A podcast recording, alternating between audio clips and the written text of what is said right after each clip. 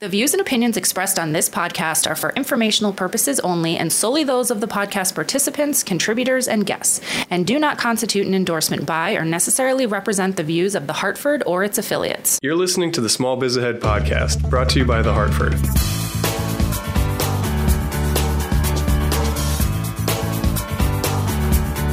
Hey everybody, this is Gene Marks, and I'm here with my co-host John Adaconis, and welcome to the Hartford Small Biz Ahead podcast. We've got a great guest that's joining us, John, today. His name is also John. It's John Davis. John is the president and C E O of Paul Davis Automation. First of all, um, you know, I'm going to start with, with my question, and it's an easy one. Tell us a little bit about what you do.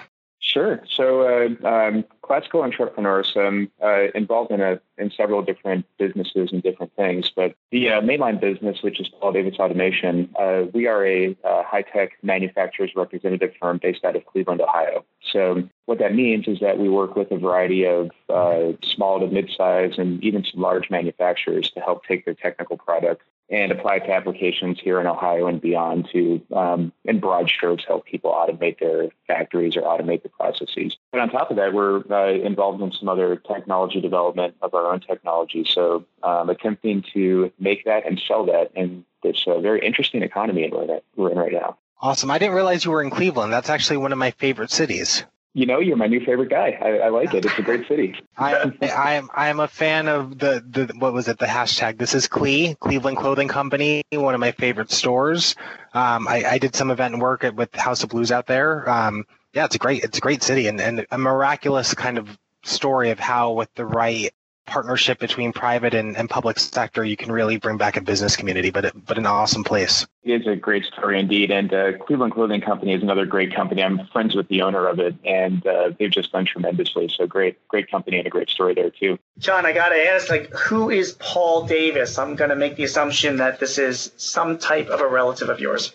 He, it is, yes. So uh, he is um, uh, he is my dad. So uh, you can insert your jokes about, you know, second generation business here, but uh, or second generation business owner here. But uh, I did buy the business from them about oh about twelve years ago now. So I've been involved. So they started the company back in uh, nineteen eighty-nine in a um, similar type of role, but it certainly has changed over time. I bet your dad is quite happy he's not in the business now. he, he is, yes. That, that I would believe. So, so you were talking about some sort of technology developments, and and one of the reasons that I, we wanted to talk to you about is about you know is about e-commerce and and bringing your business online. Now, you guys do like technical sales, and what caught my attention is that that's not like the kind of business that you're going online. It's not like you know Amazon merchants do what you do. So, what is what's your thinking about going online, and and are you still heading in that direction? I, oh, man, uh, there's a, a long answer and a short answer. So the, the short answer is yes. And then the, the long answer, uh, I'll try to keep um, keep short for time's sake. Generally, what we sell is a, it's a highly consultative sale. And um, what that means is we're working with engineers on a specific design for a machine, let's say. So there's a lot of back and forth and information sharing. It's um, it's not transactional at all. It's, uh, hey, we have this need, and then we have a basket of products that we can apply to it to, to fit that need. Uh, when it comes to taking that online, it's it's difficult in two ways. You can look at it from an online perspective of the sales perspective, so switching from in-person meetings to virtual meetings. And then there's the other side of it, which is the, the e-commerce side of uh, how do we sell these products um, in an e-commerce platform, or, or is that how even people want to buy them uh, through some type of e-commerce platform? The virtual meeting side of it is is complex. Uh, we're still finding the need, and you know we wear all the appropriate P P E and take the appropriate uh, precautions. But it, sometimes you just need to go out and see something that's physical if you're trying to apply something physical to it. Um, so we try to do as much as we can virtually, and um, I'm sure you're in the same boat with your business. But everybody has gotten a crash course in how to do virtual meetings, and uh, I think we're better now than we were sixty days ago. But oh my gosh, there, there's still a long way to go there. Um, so uh, that side, we're, we're certainly getting there. As far as e-commerce, the products that we sell, they can be um, very inexpensive, but more often uh, than not, they're very expensive. And there's some complicated uh, sales channel uh, aspects of that. And, you know, we're trying to sort through that. But the long and the short of it is people are working from their homes now um, increasingly, and I think that's going to stay. And if they need to purchase products, they probably want to do it through some type of e-commerce platform for convenience sake. So we're still navigating through that as well. like, how were most people finding you before, or, or as you think about pivoting, like, what do you think that kind of next step for you guys is to to establish yourself online? Um, because it feels like this is the type of product or service that, that someone would probably be very specific in their journey and in, in, in investigating. That is the thing that's top of mind right now is uh, how do we stay in front of people, and uh, how do we let them know that we have this basket of products to sell them? So traditionally, that would have been done by, if you think of an in-person meeting, we, we have clients that we meet with on a regular basis, and they tell us their new projects in person, and we would sit around a conference table and figure out what we're going to do. Now, as uh, we all experience when we buy stuff on Amazon, um, the first instinct of somebody nowadays is not to pick up the phone and call somebody. The first instinct is to go to Google or whatever your search engine of choice is and type in what you need. And generally, the first uh, search result or the first three that pop up are what you look at. Trying to kind of get in the middle of that and uh, intercept that and get it to our company is, is tough. I mean, we're, we're a small business, but we partner with a lot of very large businesses. And I would say fifty percent of our large businesses have significant S E O and online presence, and that does help filter um, uh, sales leads, if you will, down to us. But as far as our small company, uh, paid search and S E O are very expensive uh, things, so we're still trying to navigate through that and figure out how to best apply that. Yeah, I've got, I've, I mean, John, I got the same experience, you know, with that as well in my business. Like we we resell some some C R M products, you know, customer relationship management, and Um, all the paid search, don't you find it, it's dominated by the companies that you represent? So, uh, you know, I mean, if people are doing searching online, um, they're, they're finding those companies first, and you are like way, way, way, way down. And, and, and then if you're going to jump into the world of paying on your own, I mean, it's an absolute fortune to, to try, you know, to do stuff with like Google AdWords. Um, not only the cost for the advertising, but also it's almost as if you have to pay somebody to just constantly be monitoring it and testing it and working on it. So, you know, do you how how have you been dealing with that? I mean, I, I'm almost ready to give up on search engine optimization and just try and get leads from other ways. You know what I mean?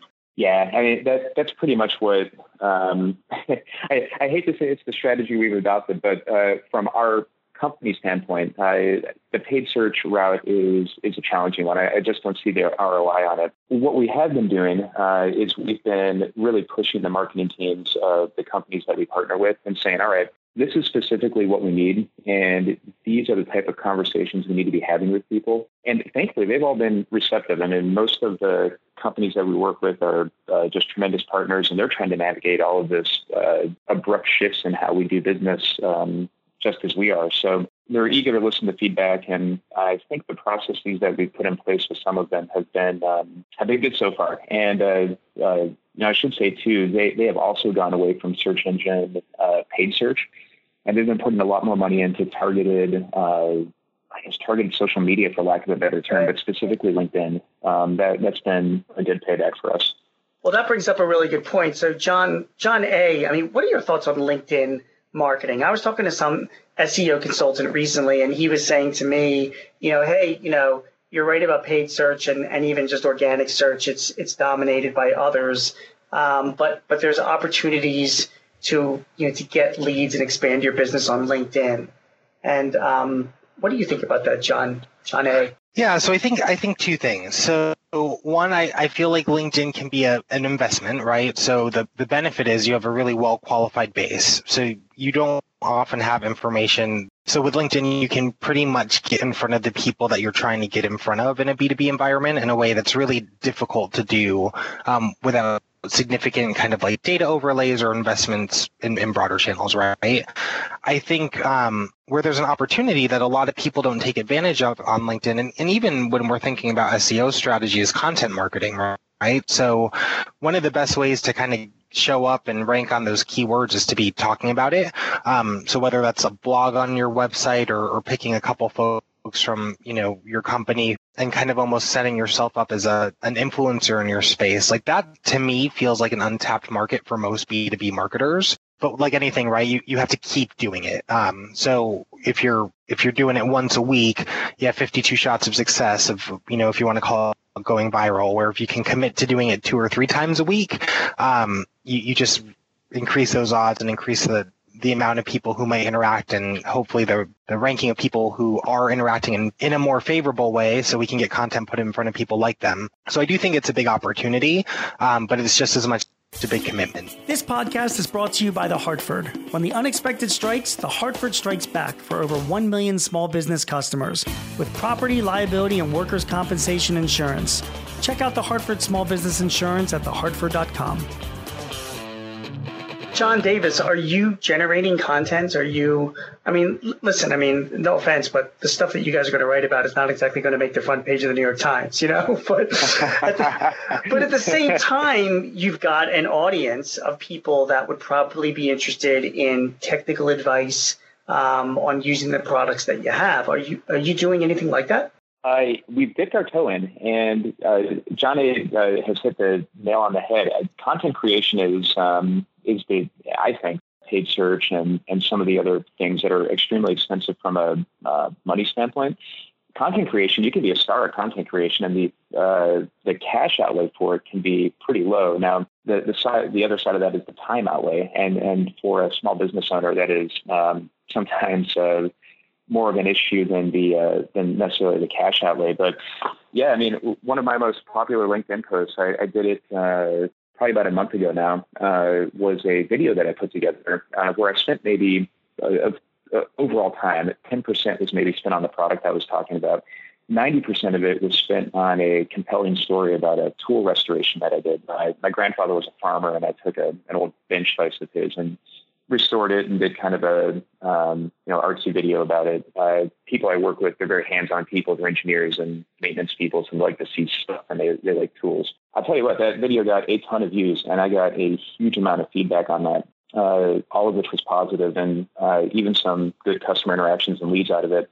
And the surprising thing was it had very little to do with what I was actually selling. So um, now the downside is I've only done one. They take a tremendous amount of time, and I have a brand new respect for people who did this full time on YouTube, let's say. But we're definitely looking forward to doing more of those in the future. John A., do you have any advice for, for John Davis about doing videos, just some sort of best practices and things if you were in his shoes and you wanted to step that up? Yeah, so I think, I mean, video creation is one of those things that's uh, – it's kind of like the black box, right? Everyone feels like there's a secret formula to it, and, and I don't know if that's true. I think it's more on, you know, and I think, John, you mentioned this, it's it's what story are you trying to tell, and, and is that resonating? So, you know, if you're really trying to kind of sit down and share a personal story, it, it probably doesn't have to be a highly produced thing, right? It could probably be done on your phone, and, you know, you want some decent level of lighting. So maybe if it's something you want to commit to, you, you stop at like a Best Buy or a local lighting store and you get something like a ring light or a soft light, so you can make sure that people can actually experience you in a way where they're not distracted.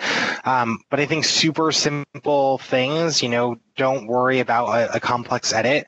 Um, like quick cuts can really be an effective way to to kind of keep continuity. I think, you know, if it's something where you're narrating, um, you, you don't want to be scripted, but take the time to think through your talking points so you're really having a conversation.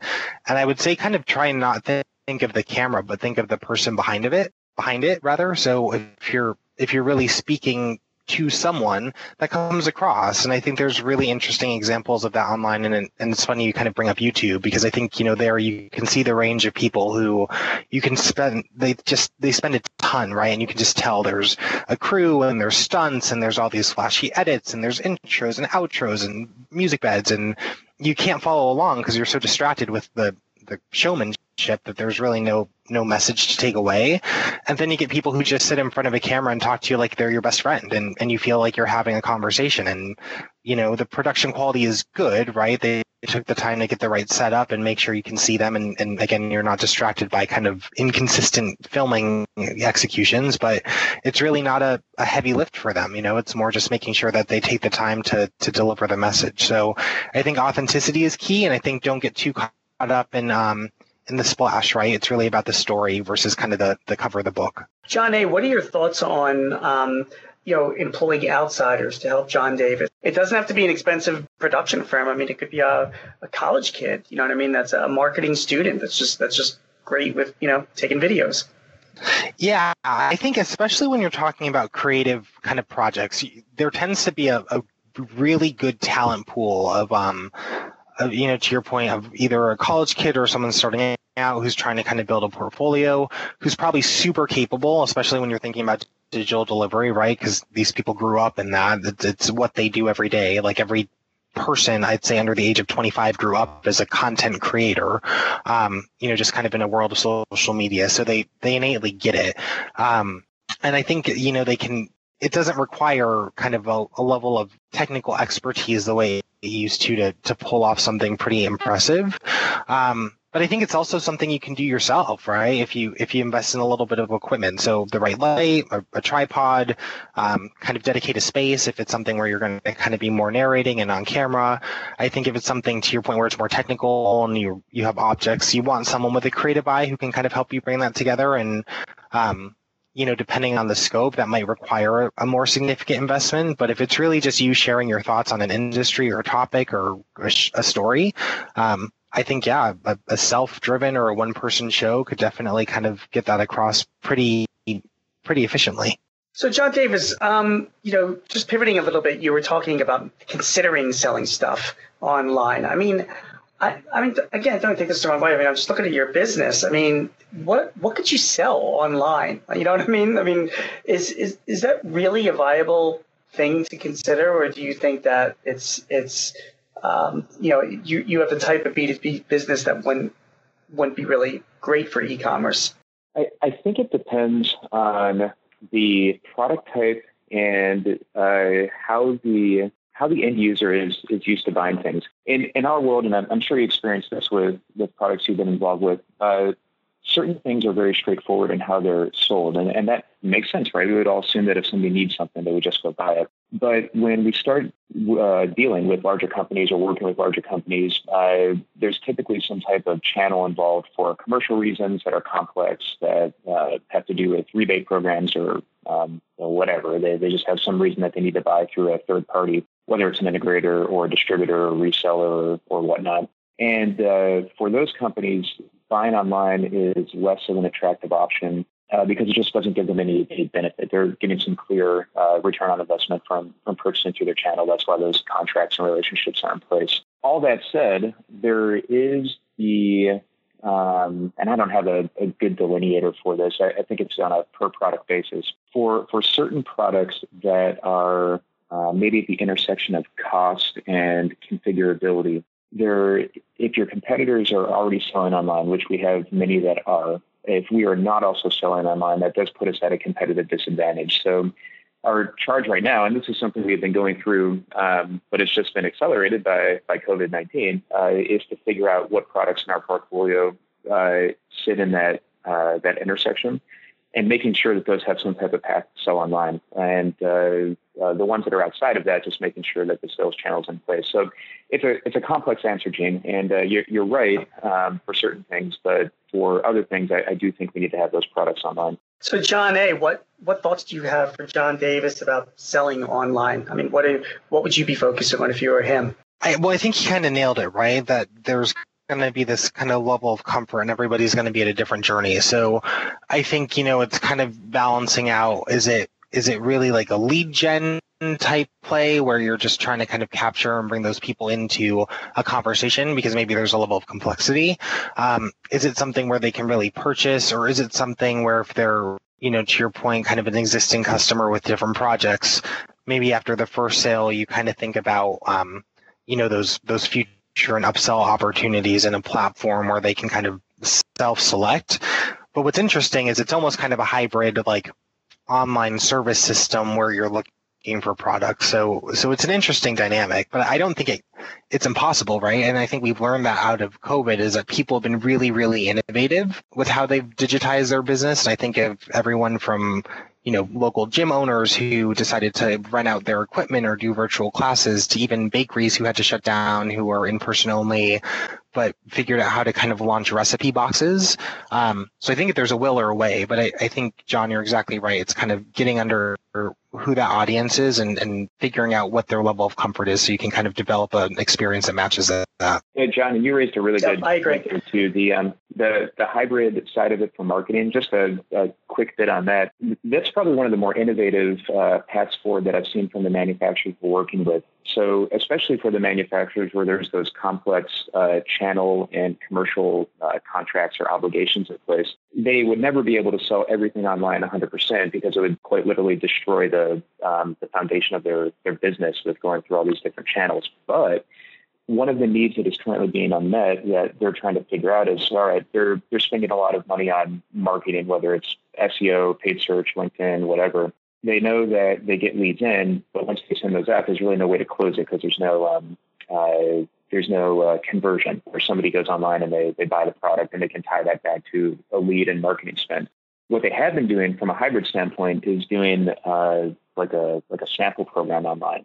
So the call to action is for the customer to buy a sample, so that will close the lead, and then they can still take that customer and run them through the traditional sales channel. And we're just starting to do that with some of the products that we sell, and that that is very exciting. I, I think there might be something to that to try to satisfy both worlds, both sides of the equation. What's really interesting too is I think, you know, you're you're in an industry where I'm assuming every single solution is is hyper customized. It could even be something outside of like a sample or a trial where it's like, hey, let us do a like a scan or an analysis of your needs and take the time to really kind of get to know what you're working on, where where it's almost like a consultative meeting. But if you if there's things you've identified in your time and your expertise, you know, kind of over the years in the business that say, like, these things, and we know so much about them, are going to allow us to design a product or offer or solution for, for you, um, you know, I think you definitely have an ability there to kind of stand out as a as a true partner, which is probably important in, in your line, especially if it's really kind of a long tail and renewal type sales process. Great conversation. Uh, John Davis, you know, is the C E O of Paul Davis Automation, president and C E O of Paul Davis Automation in Cleveland. And John, uh, you know, I, I hope some of these thoughts help you as you're figuring out how do you expand your business online. I think you've got a lot of challenges there, but a lot of opportunities. And I like your hybrid approach um, to that. And I like the fact that getting people in to maybe make a small purchase, um, if anything, just to sort of sort of grab them, convert the lead, and then maybe build it into something bigger. I like, you know, you focusing more on, on doing some videos for your company, uh, making more content for your company, uh, maybe focusing on LinkedIn a little bit more. And then, of course, leveraging some virtual tools, like you had mentioned at the very beginning of our conversation, for uh, meetings and, and, and having conferences and, and at least getting some information across. All of these things, there's no, I mean, obviously, John, there's no silver bullet for just selling online. It's a combination of different weapons that you can use to try and close that deal. So, um, John, I want to thank you very much for coming on. I think your information was really helpful. Thank you so much. I really enjoyed it. Yeah, thanks for joining us, and um, have fun in my favorite city. On behalf of John Adaconis, uh, yes. This is Gene Marks, and for more tips and advice on running your small business, please visit us at Small Biz Ahead. Thanks everyone for listening. Thanks again to John and John for participating, and we'll catch you all next time.